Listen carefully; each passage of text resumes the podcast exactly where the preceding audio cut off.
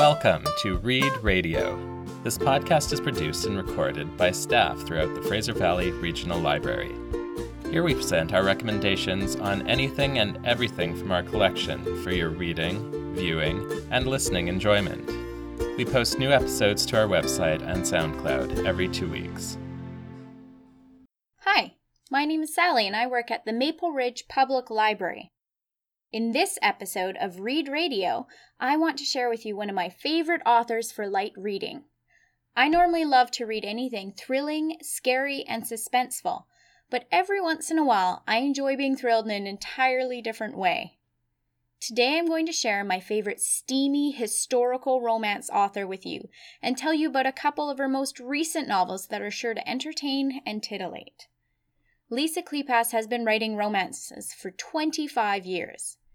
She has written many romances, both historical and contemporary, but my favorites are the Regency England ones. What I really love about her novels are that they always take place in the same universe. Each novel focuses on one couple, but the other characters are the same across each story. Her most recent novels are Cold Hearted Rake and Marrying Winterborne. These two books have connecting characters that flow in and out of both stories. I would recommend reading them in order, but by no means do you have to. I won't spoil the plot by telling you all about our wonderful ladies and gentlemen, but I will tell you this they are sure to make you swoon. Her latest novel coming out, Devil in Spring, follows the same band of characters, but it throws back all the way to one of her novels from 2006. The leading lady from Devil in Winter, published in 2006, is the mother to our featured scoundrel in Devil in Spring. I can't tell you how excited I am to read it. It's on my bedside table right now.